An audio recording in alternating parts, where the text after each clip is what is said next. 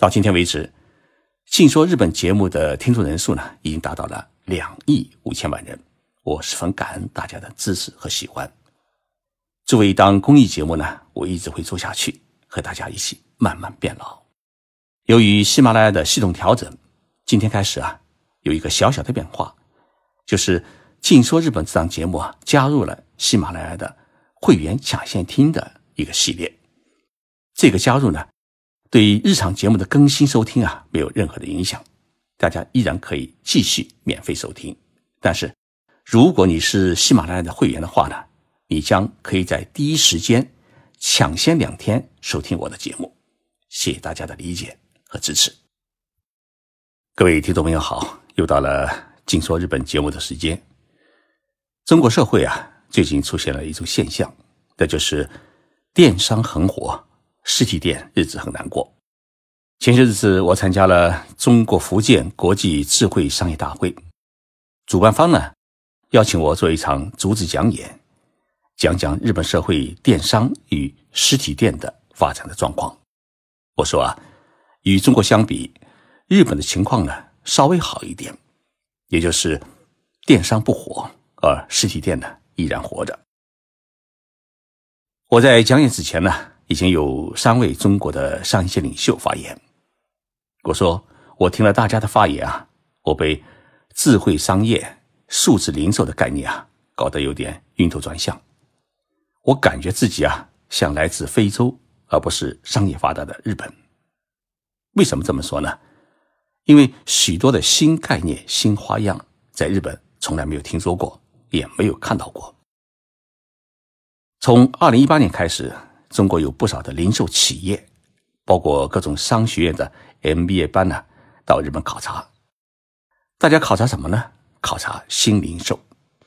大家希望呢，我给大家上课，讲解日本新零售的发展经验。我于是跑到了东京大学的经济学部，请教一位研究日本商业的教授。我问他什么是新零售，他听了以后呢，也是一头雾水。后来啊。我上百度去查，发现新零售是这样解读的：企业以互联网为依托，通过运用大数据、人工智能等先进的技术手段，对于商品的生产、流通与销售过程呢进行升级改造，进而呢重塑业态结构与生态圈，并对线上服务、线下体验以及现代物流进行深度融合的。零售新模式。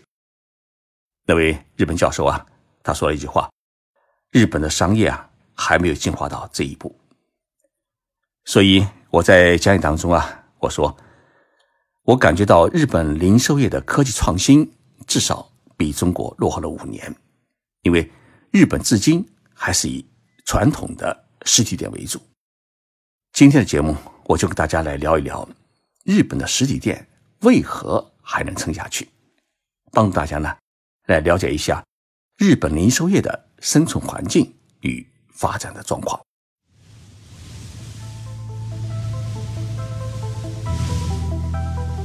任你波涛汹涌，我自静静到来。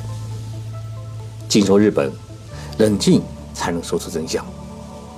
我是徐宁波，在东京给各位讲述日本故事。日本是一个商业相当发达的国家。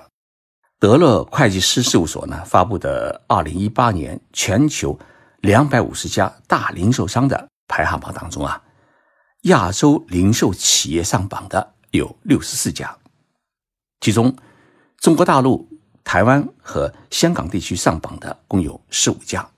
那么日本有多少家呢？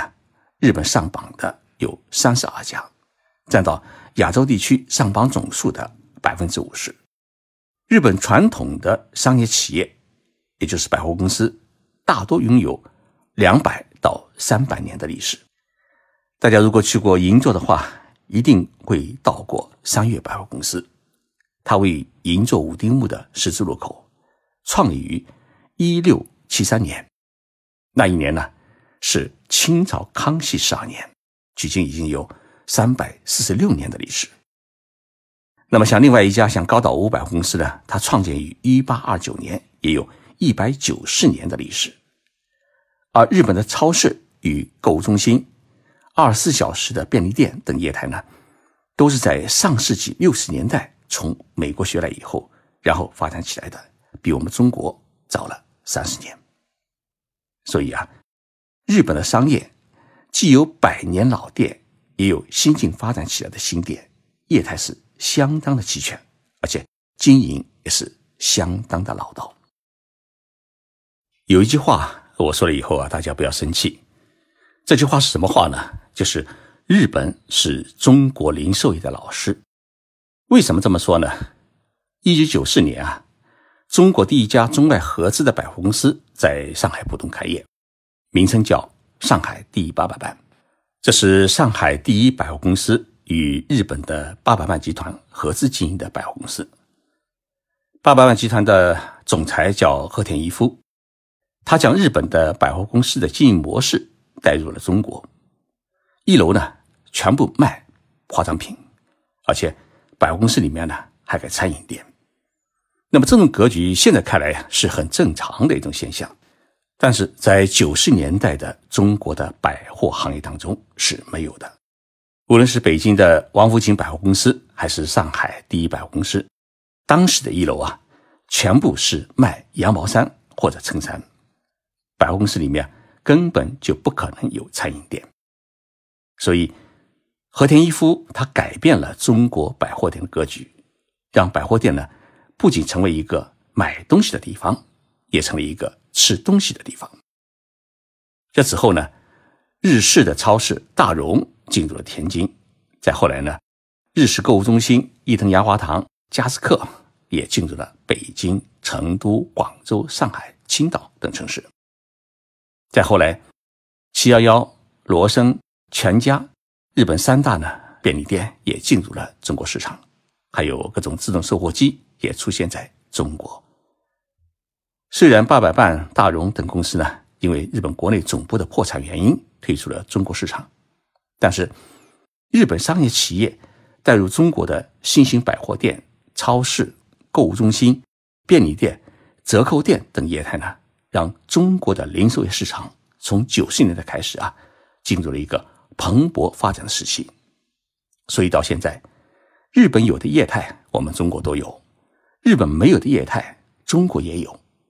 唯一在中国还做的不好的日式零售业态就是药妆店，因为在中国啊，发展药妆店还是受到了一些政策的限制。刚才啊，我说过一句话。日本零售业的科技创新啊，至少比中国落后了五年，这是一个事实。一个亚洲商业的老师被中国这一学生超越，一方面呢，说明日本的商业没有迅速跟上 IT 时代的步伐；另一方面呢，也说明日本社会对于商业的过度科技保持了一种谨慎甚至抵抗的态度。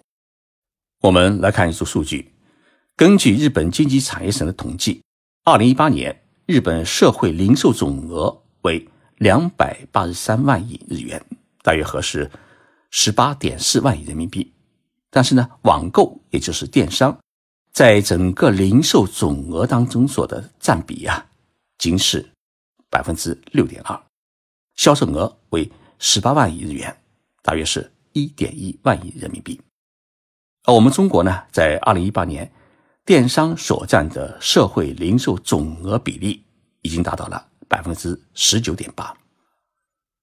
还有一个数据呢，也比较有趣，日本家庭中啊有过网购经历的比例只有百分之二十八，也就是说，有接近四分之三以上的日本人一年当中啊都没有上网买过一样东西或订过一家酒店。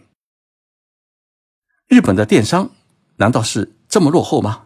可以说啊，已经被中国摔下了好几条大街，简直啊是处于一个半原始的社会。还有一个细分数据，我们搞电商市场分析的专家们也应该了解一下。二零一八年日本网购市场的销售总额，刚才已经讲了，是十八万亿日元，增长率是百分之八点九。其中呢，物品的销售为。九点二万亿日元，增幅是百分之八点一，占比呢是占到了百分之五十一点七，也就是一半的人上网就是为了买东西。另一方面呢是服务销售，包括订酒店啊、订机票等等，它的占比呢是百分之三十七，增加幅度是百分之十一点六。第三个呢是音乐、影视等电子商品的下载销售为二点四万亿日元，增幅是百分之四点六，占比是十一点三。为什么音乐与影视作品的下载销售比例会占到百分之十一？因为日本呢有一个特殊的状况，就是所有的音乐产品和影视作品，它都很注重版权。现在我们中国啊，电视台刚把连续剧播完，第二天大家就能在一些视频网站上面免费看。这样的事情呢，在日本是绝对不可能发生的，因为。版权交易没那么快，那就第二天看的话，一定是盗版。所以去年啊，有两名中国留学生就因为这么一件事情遭到了日本警察的逮捕。他们很辛苦的，也是很有兴趣的，把日本的电视剧录下来，然后马上翻译成中文，打成字幕，第二天呢就传到了中国的视频网站上面。日本警察说：“你这是侵犯了著作权。”日本人既然不热衷于网购，那么他们买东西都去哪里呢？他们都去三个地方：第一个呢是超市，第二个是百货公司，第三呢是商店街。商店街里面啊汇聚了吃喝玩乐等各种店铺，也就是说，大家多数是去的实体店。为什么日本的电商市场它做不到中国那样大，而且那么快呢？原因有这么几条：第一，中国的电子商务啊，可以通过去掉部分中间商来获得价格的优势，从而呢进攻线下零售。但日本的零售业呢，经过多年的发展，它的中间环节很少，线下零售的效率非常高，线上线下几乎没有价格差，而且在实体店里面购物啊，要支付百分之十的消费税，而网购呢？也同样需要支付百分之十的消费税，所以你赚不到消费税的控制。第二，日本拥有大量的超市、购物中心、便利店、药妆店，而且十分的普及，加上遍布全国各个角落的各种自助售货机，现在东京啊，许多超市都是二十四小时经营，所以实体店的二十四小时综合服务模式，使得线下的购物啊。它变得十分的便捷。有一次，我去日本东北地区的新舄县一个农村采访，那个村呢只有五十几户人家，很偏僻。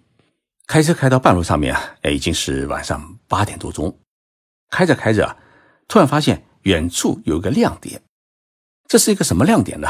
车子开进一看，原来在稻田的边上有一台自动售货机，卖饮料和方便面。后来啊。汽车驶到了村口的时候啊，发现有一个灯火通明的房子，一看是一家二十四小时便利店。虽然是一个很偏僻的便利店，但是比起北京、上海的便利店来说，它的服务内容要齐全。它不仅有各类生活日用品和食品、书刊杂志，还卖一些小包装的水果蔬菜。店里呢有 ATM 机。可以存款、取款、汇款，还有复印机、传真机和邮局的信箱，还接受快递和发送快递，等于是把一个小超市、银行、办公与物流的功能啊聚合在一起。可以说啊，因为有这家便利店，居住在这个小山村里面，也能享受到现代生活的味道和便捷，没有什么不方便。我亲身体验到的这个案例啊，让我看到商业服务业态的普及与便捷，使得日本人在任何时候、任何地点都可以买到自己想要东西。这就使得电商市场的发展啊，被挤压到了一个很狭窄的空间。第三，日本的实体店它一直很重视细节和体验的打造，所以呢，人们更趋向于去线下，也就是实体店购物。大家一定去过日本，无论你在日本的百货公司也好，去电器店也好，所有东西啊都可以摸，所有东西都可以试，包括摄像机、相机、电脑。我采访过日本著名的电器量贩店必库的社长，他告诉我一个经营实体店的一个成功的秘诀。他说：第一啊，店里面灯要亮，过道要宽，购物环境呢必须舒适。第二。所有的商品啊，都可以摸，都可以拿，购物体验要好。第三，厕所要多，要干净，让不想进店的人也想进厕所。我觉得这三条啊，看起来简单，但是我逛过上海、北京的几家电器量贩店，他们都没有做到，甚至有的为了省电呢，还灯光弄得特别的暗，找不到厕所。碧谷店里的灯光啊。如同白昼，就是让你呀要看得见商品，就好像在太阳底下一样，要看得仔细。那么厕所里面都安装了自动冲洗的马桶盖，还有空气清洁剂。你到了店附近啊，就想去这家店里面啊上个厕所。那么上完厕所以后啊，还有一点时间，就想顺便逛一逛。在逛的过程当中啊，你总会看中一样东西，于是呢，就产生了。厕所消费，这种细节服务的过程和商品的体验啊，是电商们所做不到的。电商只能提供啊优惠的价格和送货的便捷，但是不能提供体验。而且呢，你也会担心买到假货或者真货与平台所展示的照片呢不一样。所以，我跟几位开实体店的企业家们聊天时啊，大家说到一个苦恼。说中国的有些消费者买电脑、买相机啊，是先到实体店里面转一圈，看一看、摆弄一下，出了门呢就用手机下单，从电商那里啊买价格更优惠的货。实体店呢，事实上就成了电商们的产品体验中心。那么这种情况呢，在日本是不太可能出现，因为线上价格和线下价格基本上是一样的，实体店。也可以网购。正因为日本的零售业态努力营造舒适和体验型的购物环境，因此呢，像东京这样高度竞争、快节奏的国际大都市，大家呢还保持着逛街的习惯。下班之后，尤其是到了休息天，银座街头啊会把道路封了，变成步行街，让大家可以自由自在的逛街，轻松的买东西、吃东西。可以把一杯咖啡啊端到大街上面来喝。对于生活在大都市的人来说啊，逛街它不只是一种购物行为，还是一种休闲的生活，更是一种解压的活动。逛街是一种综合的消费行为。从家里出来坐地铁轻轨开始啊，大白天下来，你不只是买东西消费，你还会坐下来呢，吃一点。逛了一家店以后啊，再去走第二家店。会产生连锁性的消费。一个市场与社会活力啊，是靠人们走出家门、走入消费场所来支撑的，而不是靠待在家里面等快递来支撑的。如果一个社会连买一根菜、买几个鸡蛋都想上网下单叫外卖，那么损害的不只是社会活力，还有你自己的健康，因为你整天把自己的生活圈圈在一个。三室一厅，甚至一个斗室里面的话，一定会未老先衰，因为你根本不运动。所以，从社会活力与个人健康的角度来看待网购现象，我们是获得了便捷，损害了活力。更为糟糕的是，跟着网购妈一起长大的孩子，他只知道买东西扫一扫二维码就可以，不知道还可以上百货公司和超市。这种生活习惯与消费意识的养成，会毁了逛街文化，更会使得实体店难以为继，而自己呢，也变成了只动手指不动脚的一个休眠的一个动物。任何事物啊都有两面性，火了电商也会毁了商店。你说电商解决了多少万人的就业，也就意味着会导致多少万人的失业。所以啊，作为社会管理者的政府，在鼓励发展电商与维持实体店经营之间啊，需要制定必要的一个平衡的政策，包括禁止无序价格竞争与制定线上线下的一个税负制度。你不能支持了一方，埋没了另一方。所以啊，政府要当好老娘舅，而不只是只当新事物的一个鼓动者。新事物不一定都是好事物，就像共享单车，它需要社会与市场的检证。在没有获得良好的检证结果之前，政府呢最好不要轻易表态，更不应该立即出台政策来全力扶植推进。尤其是涉及到产业与民生的事情啊，一定要依法；二要滞后，看看现在法律允许不允许，要不要修改之后呢？来适应新事物的诞生，增强一个依法执政、依法行政的概念。那么，政策出台要滞后，就像重大活动的电视直播一样，要滞后几秒钟，看看中间有没有危机与差错。所以，我们常说科学管理，科学管理的核心是细节管理，细节出差错就会出大问题。日本的实体店之所以在激烈的电商环境当中，它还能生存下去，他们是动脑筋下了功夫。比如啊，实行生活方案提案经营。家庭主妇最需要什么？她需要一家集生活日用品、化妆品、食品、药品、瓜果蔬菜、厨房、厕所、洗浴间用品于一体的一个综合的商店。于是，日本就诞生了药妆店。小资白领们下了班以后啊，哎，或者休息天想逛逛书店，但是呢，光看书没什么意思，最好呢还有个地方啊坐一坐，喝一杯咖啡或者红茶，吃一块蛋糕，甚至把中餐晚餐也解决了。于是就诞生了超级时尚的生活书店——鸟窝书店。鸟窝书店啊，现在火得不得了，我们中国许多书店呢都向鸟屋学习，比如上海的。中书阁书店就学得很好，生意也很红火。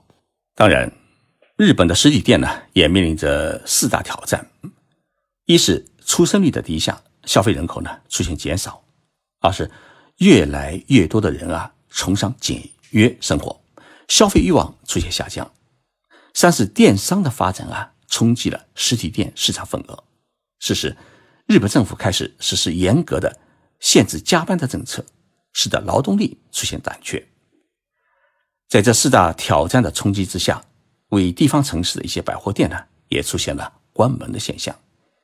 那么，像七幺幺啊、罗森、全家，在未来的几年之内，这几家便利店都计划关闭一些不盈利的店铺，同时呢，降低加盟费来留住还能继续经营的店家。在这次商业大会上面啊，有一位从事百货店经营的嘉宾，他也做了一个演讲。在演讲过程当中啊，哎，他说了这么一件事情：说他们全国的扩张计划，甚至跟海外的风投资金呢合作，是买地建楼。五年当中啊，要开十家的百货公司。我劝他们啊要谨慎，因为中国的人口红利啊正在消失，年轻一代的消费习惯正在改变。电商们相互残杀式的价格竞争也是越演越烈，那么这些因素都将会使得实体店面临进一步的生存的压力。或许投资还没有收回，店就会开不下去。依靠商业地产来获取暴利的时代啊已经结束。搞商业地产，今天你是首富，一旦经济萧条，银行收贷，你可能就变成首富。这个富啊是负债的负。所以，从日本的经验来说，做零售业最重要的是后台要加强科技管理，前台要加强笑脸相迎。也就是说，科技要用在商品物流与管理上面。如果前台都改成了没有笑脸的高科技，那么就会失去零售业作为服务行业的根本。像无人超市啊，无人酒店啊。也就是出现了一年甚至半年，然后就倒闭了，这就是一个鲜明的例子。我对智慧商业、呃，数字零售是有想法的。零售也不能过度科技。你花了那么多的钱搞大数据分析每一位顾客的嗜好，他喜欢什么，你就可以推荐什么。其实啊，每一位消费者都有尝鲜的心理，不会天天吃同样的菜，也不会经常买一样的衣服。所以我问了几位呃零售企业的老总，我说你们搞大数据，营业额增加了没有？他们笑笑。或许啊，他们搞大数据还没有搞彻底，搞彻底了，也许就会获利。我以上的话可能会打击各位做智慧商业零售哦企业的伙伴们的积极性。其实啊，经营实体店最需要的是一张笑脸和向顾客们提供高品质的商品。有了这两样东西啊，就会有回头客，有了回头客，就有了生意。做零售业。没那么复杂，过度科技会使得本末倒置。日本零售业的科技创新比中国落后，但是呢，日本人不是不知道智慧商业本来就很薄利的零售业，你一定要去搞一些过度的高科技新花样，只会增加运营成本，最终呢让店开不下去。所以啊，如何提高笑脸服务，提高顾客的体验消费，才是让实体店。开得下去的根本。